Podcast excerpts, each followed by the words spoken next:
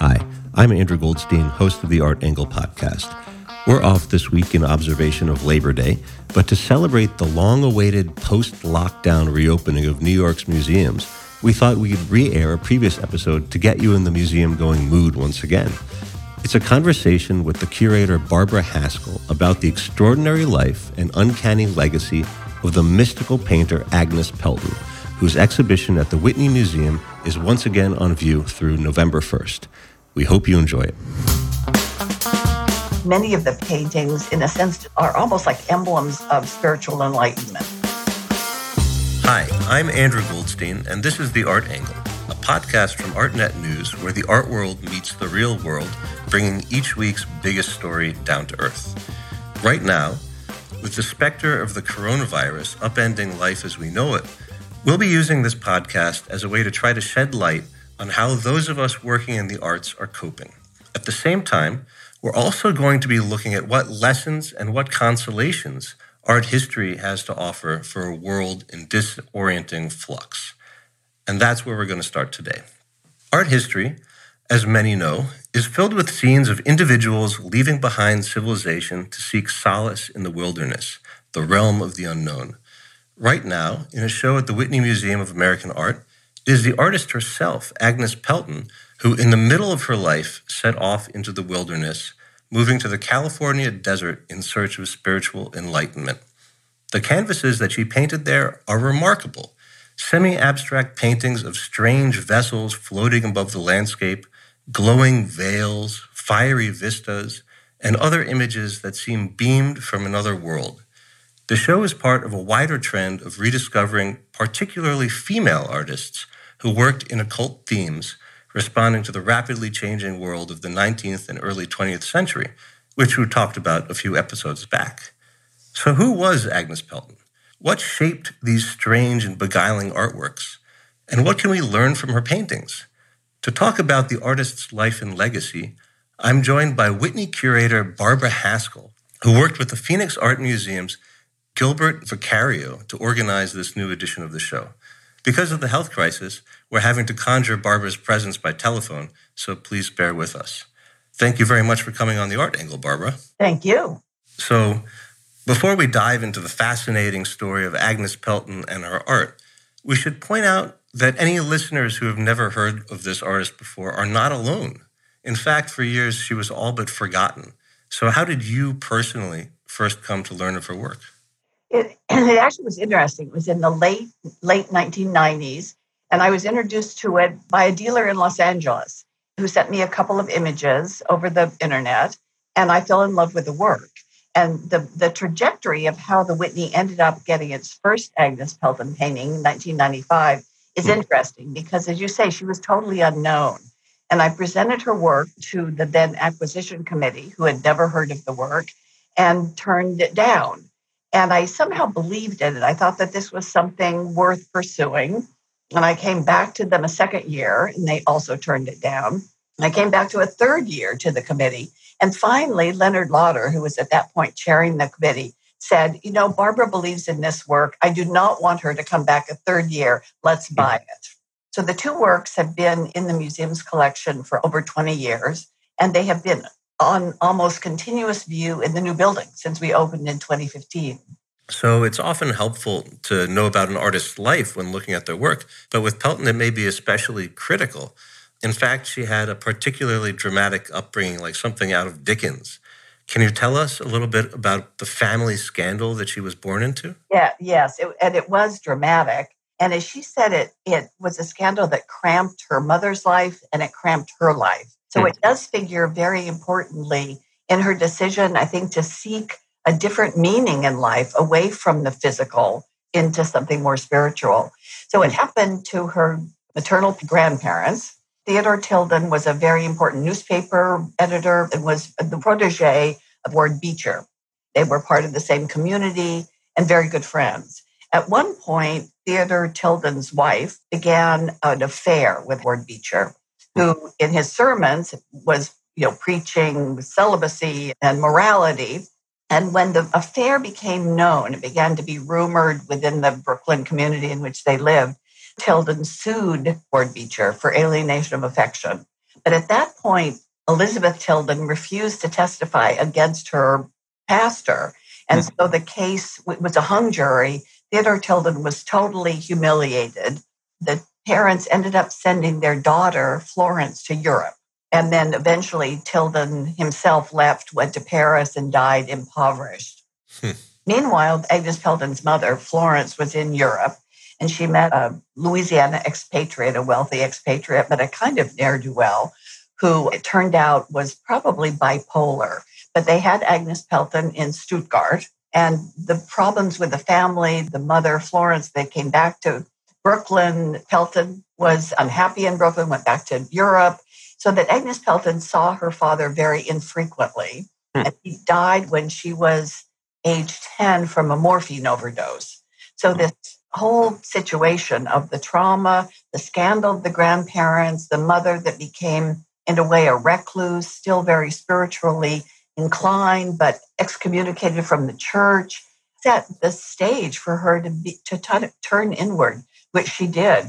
She was essentially homeschooled beginning at about age 14. She started studying at the Pratt Institute with Arthur Wesley Dow, the famous art educator who had went on to teach Georgia O'Keeffe and many other abstractionists. Dow was one of the people who taught that art should be more an expression of the artist's experience of nature or experience of subjects. It shouldn't be illustrational. So hmm. that, that was Pelton's first teaching. She went to Europe for a year. She studied in Rome. She came back. She was part of a group of artists that began to paint kind of mystical figures and landscapes. The most famous is Arthur B. Davies. So Pelton's early work was in that same mode of what they called introspectives. There were these figures kind of communing with landscape, very dreamy, mystical, very symbolist. Can we talk a little bit about her psychology? How did this very unusual upbringing and traumatic family history shape the way that she was looking at the world and the way that she was presenting herself to the world?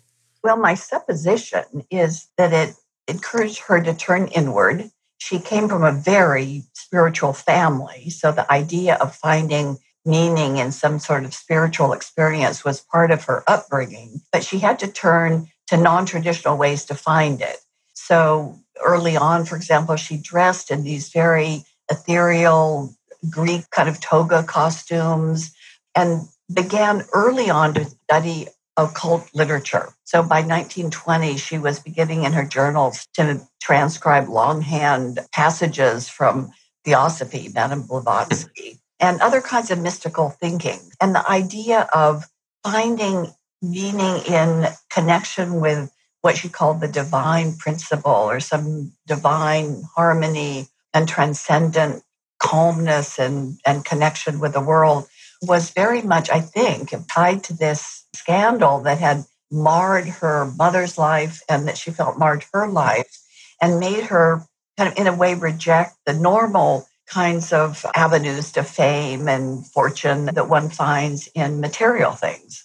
Well, one thing I would like to point out is that before she took this mystical turn, she actually seemed to have the beginnings of a successful art career. Her painting was actually included in the 1913 Armory Show, which is, uh, I think, most famous to the world because it's where Duchamp's Nude Descending a Staircase was debuted. No, absolutely. She was in the Armory Show. She was part of a Nerdler gallery show that kind of launched this symbolist group. So, yes, she was connected to a group of people who received some recognition for their work. So, her move, which she did in 1920 to Long Island, where she moved into an abandoned windmill, was something hmm. radical. Part of it, her mother had died, so that her one connection to the physical world was eliminated. Then she turned elsewhere and went out to Long Island, where she wasn't necessarily a recluse, but she definitely at that point cut off all relations with the art world. She was really isolated out there and, and no longer had the connection with people that she'd known earlier. You mentioned how she kind of fell under the spell, so to speak, of Madame Blavatsky, who was the doyen of theosophy and this kind of den mother of the occult scene in America. Who else proved to be a kind of a, a mystical draw on her thinking? A very good question. So after Blavatsky's death, Theosophy sort of splintered into several groups. And one of them was a philosophy called Agni Yoga, which was Agni meaning fire. So it was fire yoga. And it was founded by Nicholas and Helena Roerich and was based on the idea of fire as being the kind of uh, symbol of the life force, a fire being something so powerful and yet dematerial. It was a symbol of the spiritual journey to this other harmonious divinity. She became very involved in that, uh, hmm. continued to read theosophy and the other female practitioners of theosophy. So she had a wide range of literature that she looked to, but it was primarily theosophy and Agni Yoga. I think that most people are probably more familiar with Madame Blavatsky's worldview, which was really a synthetic combination of the world's religions into one kind of overstory of a, a kind of a divine path that is told through many different kinds of tellings. But Nicholas Roerich seems to be a, a, a much more niche spiritualist. And I, I was looking into him um, in preparation for talking to you today, and it seems that he has a little bit of, a, of an apocalyptic bent about him. Where yes, totally. Can, can you talk about that a little bit? Well, he also was a kind of a conglomeration of various philosophies and various religions Hinduism, Buddhism, Christianity, kind of all mixed together. But he was a very messianic figure. He was a painter himself. He was an explorer. He had a, a, wide range of careers. And then finally, this Agni Yoga, which he created with his wife, Helena, who transcribed the voices that she heard through a guru. And that formed the basis of Agni Yoga. But he was a, a very charismatic figure. And there's actually one painting that Pelton did of a guru like figure hmm. from photographs looks like it was a portrait of, of Nicholas Roerich. So, what impact did all of these different kinds of teachers and mystics have on her art? Well, it happened in two ways. One, I think it confirmed in her that there was a world that existed beyond the physical and that the goal of life was to connect with that world. And so in her dreams and meditation, she would have insights into her connection with that world. And uh, many of the paintings, in a sense, are almost like emblems of spiritual enlightenment. They're her immediate vision of connection to the cosmos. She also began to incorporate symbols into her work that were part of this whole uh, mystical literature that she would read. So, stars for Pelton, for example, were, were a symbol of, of Venus, the attainment of enlightenment, a symbol of the ultimate messenger of divine truth. She would use mountains, which she identified as mountains of aspiration. So the work is this very unusual combination of abstract forms and yet recognizable symbols, but the entire effect is of hmm. some sort of cosmic spiritual meaning, spiritual experience. She seems to have drawn a little bit from a fellow Blavatsky protege, Kandinsky, who oh was thought of then as the father of abstract painting. She was very influenced by Kandinsky. She read his book concerning the spiritual and art, and the idea that the necessity of artists is to present the spiritual. And through form and color, artists can evoke impressions and feelings in the being of viewers. That ab- abstraction is the way to convey this sense of spiritual experience and that there's certain colors, in fact, that can provoke certain experiences. So Kandinsky definitely figured very prominently in her work. And as I said, people often think of Kandinsky as the first abstract painter, but nowadays we know that there is actually an artist who has a better claim for being the first abstract painter, and that's Hilma af Klint, the mystical Swedish artist who has been very much in the news since she had that Guggenheim blockbuster. Right. Here are these two women that were virtually unknown in their lifetime who have emerged at the same moment in New York. It's it's a wonderful coincidence. Did she um, know of Hilma af Klint? No, she didn't. I think they both had a similar drive to express a spiritual reality. They both read theosophy. They both read a lot of occult literature. The difference, I think, is that Pelton, she called her work abstract and it presents itself as abstract, but it does include recognizable images. So they're images of mountains, many stars. So there's a kind of accessibility that her work has. It engages people with a sense that there's a meaning that then they want to decipher. At the same time, and this might be a, a funny thing to say, but simultaneous to this mystical content, there's almost a kind of a Disney esque friendliness to the composition. Yes, absolutely. So these images of stars and mountains and swans and various you know recognizable elements do create a sense of kind of a magic fantasy which is very accessible you're absolutely right it has a, a kind of disney like quality that kind of beckons people in it allows people immediately to to understand that there's something there for them so in 1932 at the age of 50 Agnes Pelton moved to California to a tiny desert town outside of LA with the incredibly freighted name of Cathedral City. What was it that drew her to moving out to this desert town? Well, I think there were two things. One, she was first attracted to Southern California, I think, because of the spiritual colonies that were there. So she'd gone to visit earlier, 1928, she'd gone out to Pasadena where there was a group of similarly minded spiritualists.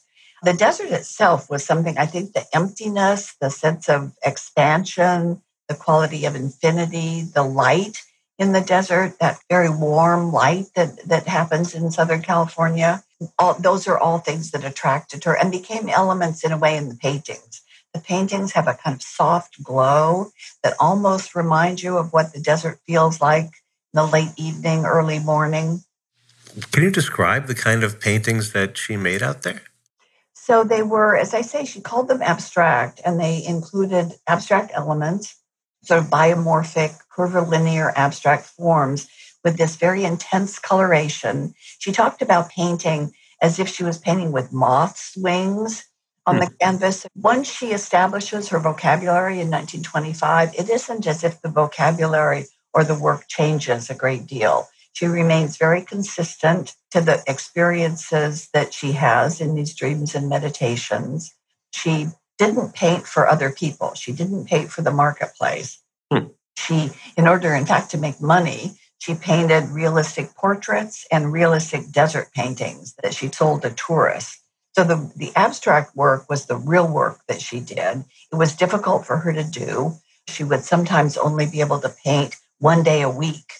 It was very much drawing from herself, very personal, intense experiences, but they were hard to come by. It wasn't as if she would go into her studio and think, okay, today I'm going to have an inspiration. She had to wait for those inspirations to come and supported herself with these realistic paintings in the meantime. Hmm. Did she ever sell her abstractions? She sold a few of them, but for the most part, people didn't understand them. Uh, for example, she sold a couple of pa- paintings to a collector who lived near Santa Barbara. The collector gave the two paintings to the museum, who then, after Agnes Pelton died, didn't know what to do with them. They didn't want them. So they put them in a garage sale with a price tag of $40 on them. And it, during the course of the day, the price kept going lower and lower. Finally, the paintings were sold for $5. Wow. Was she able to make ends meet or was it was it a challenge for her? Well, she lived very frugally. And then through the sale of these tourist paintings, she was able to make a living.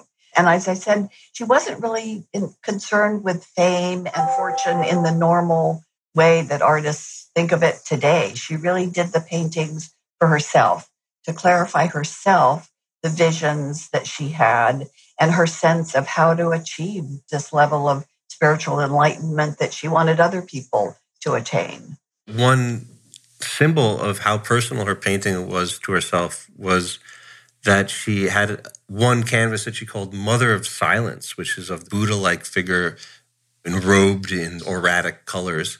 And she considered this to actually be a form of her mother that she could talk to as it was her mother, you know, that she could turn to for advice in times of distress.